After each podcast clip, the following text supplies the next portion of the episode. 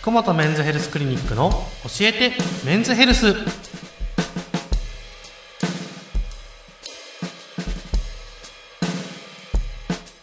今夜も福本メンズヘルスクリニックの福本和彦先生とともにお話ししていきます。先生よろしくお願いします。お願いします。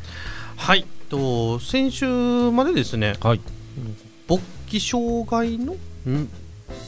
こうメカニズムについて解説していただいたんですけれどはいも今回はちょっとその、まあ、なってしまった時にどう直していけばいいのかっていうところをお聞きしたいなと思います。まあ、治療ってことなんですけれども、はい。もう治療の、まあ、有名なお薬があって、はい。もうよく耳にしたことがある、はい。バイアグラあっていうお薬ですね。私も聞いたことがありうん。ます。まあ、これを何なのかということですが、はい。まあ、これ、まあ、勃起障害 ED というのですが、はい。ED 治療薬の一種類ですね、うんうんで1999年に登場したお薬です結構若いんですね。そうです。今20年ちょいぐらいですね、うん。で今日本で売られている ED 治療薬はバイアグラに加えて、はい。あとレビトラというお薬とはい。シアリス、まあ、この3種類があります、まあ、これをうまく使いながら僕らは治療しているんですがはい。これらのお薬っていうのは勃起補助薬というふうに言われています。はい。つまりこれ何が言いたいかというと、強制的に勃起させるようなお薬ではないよということなんですよ飲めば必ず立つと。自然に全く自分の意識と反して立つということはないお薬です。ほあくまでも自然な流れで勃起をした時にう。んそれを補助してくれるようなお薬です、うなるほど。だからたまにねいるんですけど、う。ん薬飲んでも全く効果がなかったっていう人がいるんですよ、うんでそしたらどうしたの？って言ったら、うん。やっぱり飲んだだけで何にもしてないんですよ。待ってた。勃起するの待ってたっていう人がいるんだけどそんなお薬ではないです。ないですね。だからやっぱり普通に、まあ、性行為をする前に飲むとか、まあ、もちろんマスターベーションでもいいですけど性的な刺激がないと効果がないお薬です。んなるほどですね。でこの薬の作用なんですけれども、はい。ペニスの血管を広げてペニスの血流を良くする、というようなお薬です。うんうんうんうんまあ、あの勃起現象が始まった時には、うん。ペニスの中にボンドンとですね血液が入ってきますが、うん。これが不十分な状態が勃起障害です、うんうんなのでそこにドカンと血液を入るために血管を広げるんですね。うん。そうするとドカンと血液が入ってきて勃起がさらに良くなる。うん。というのがこの勃起障害の治療薬のメカニズムです。はい。はい。えっと血管を広げて、うん。そこに血流を良くするっていうのを聞くと、他のまあペニス以外のところも広がってしまうんじゃないかっていう疑問があるんですけれども、そうです。それはその通りです。あやっぱそこの箇所にだけ効くってことはできないんですね。でもこの薬はそこに多く、あの分布するようにできてます、うん。あちゃんと計算できてます。なるほど。そこの血管にだけ反応するように一応できてはいるんだけれども、うんうん。どうしてもペニスだけではなくて例えば心臓とか、うんうん。あまあ、あのあと顔とかですね、はい。そういうところの血管も広げてしまうというような、うん。それが副作用につながるんですね。なるほど、本来の目的ではない作用が出てしまう。うん。例えば顔だったらほてったりですね、うん。ちょっと頭が痛くなったりします。すあと心臓だったら、まあ、動悸がしたり、んというところがあって、うん。まあ、それはもうどうしてもこのお薬のと性質上しょうがない。なるほど。副作用になりますけれども、うん。まあ、これをすごく感じる人もいれば感じない人もいます。で相性もあります。うん。お薬にはですね。うん。だからあのい一つ飲んだだけで、まあ、あの全然合わなかったとかうん。いうことではなくてまあいろいろあるので試してみるといいですし、うん。まあ、お薬の容量というのもありますのでうん。いろいろ試してみればいいのかなと思います。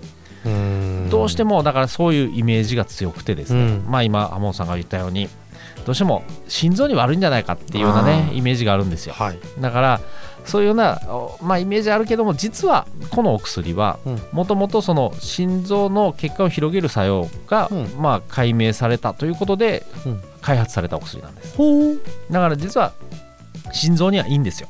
ほう。でこれはアメリカの、まあ、心臓病学会というところがあるんですが、そこもこのお薬は安全ですと。いうような声明を出してます。じゃあ安心ですね。そうです。うん。ただ、まあ、もちろんその心筋梗塞といって心臓の血管が詰まったような人とか、うんうんうん。まあ、そういう、まあ、飲めない人っていうのもいますので、そういうのはちゃんと確認すべきですけれども、うん。全く問題ない人はもう普通に安全に飲めるお薬です。なるほど、うだから、まあ、あのもし必要な場合は、うん。まあ、医療機関でそういうところを見てもらってから、うん。まあ、薬飲んでみると、うん。まあ、全然安心なお薬なのでいいお薬だと思います。なるほど、まあうん。ちなみに、まあうん。バイアグラに関しては、これもでも医師の診断がないと買えないですよね。もちろんです。ので、まあ、うん。ちょっと自分心臓に持病があるんだけど、って心配な時には、うんその時に聞けばいいってことですすね。でそうです。だからまあ大体あの今お薬手帳というのを皆さん持ってますので、はい。そういうようなことを持ってきていただいて僕らは判断して、まあこれは状態だったらちょっとみ飲めめないとかいうのは判断します、なるほど。お薬手帳大事ですね。意外と多くの場合が飲めますので、まあ、そんなに心配しなくていいかなと思います、いいですね、うん、で、まあ、一番有名なのがバイアグラなんですけど、先ほど先生あと,、あと2種類お話を、そうですね。飛びレビトラとシアリス、うん。はいはい、3種類の違いってあるあそうですね。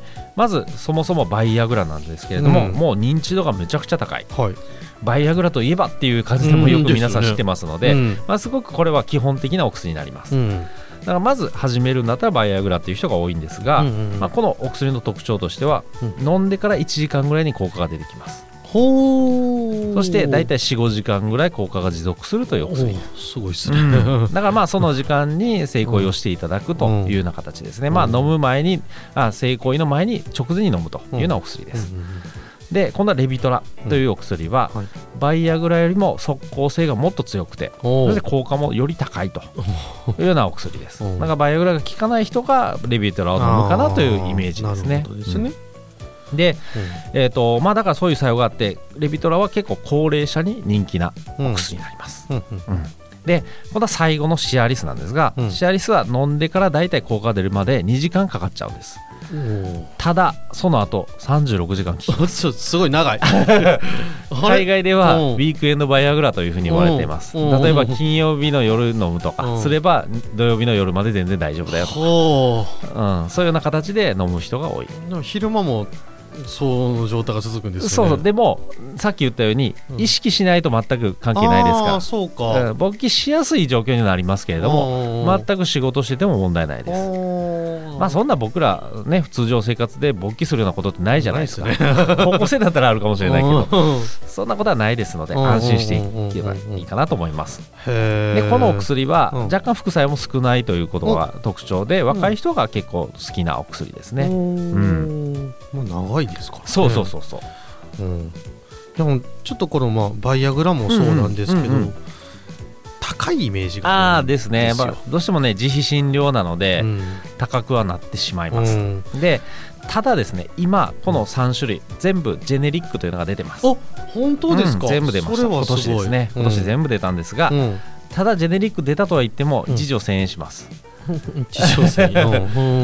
まあ、ただ、1回の幸せがその1000円で手に入れると思えばいいんじゃないかなと思います。そうですね、まあ、本当に悩んでる方はですね、そうそうぜひ試してもらいたいなというふうに思います。まあ、昔、まあ、一昔前、まあ、バイアグラ、健康な人がバイアグラ飲んで、まあ、一晩だけのどうのこうのみたいなのもあったけど、そういうのでちゃんと使うのじゃなくて、ちゃんとやっぱり医学的に使ってほしいということですね。うん、大事です、はい、お薬手帳をしっかり持って悩んでる方が、うん、福本先生のところに行っていただきたいなと、まあ、でもね、はい、いいと思います。そうですね、はい、行っていただきたいと思います、はい、次回のテーマは、うん、ED 治療薬について、まあ、勃起障害の治療,、うん、治療薬についてさらなる情報があるということで、はい、来週はそちらの方をお届けしたいと思います。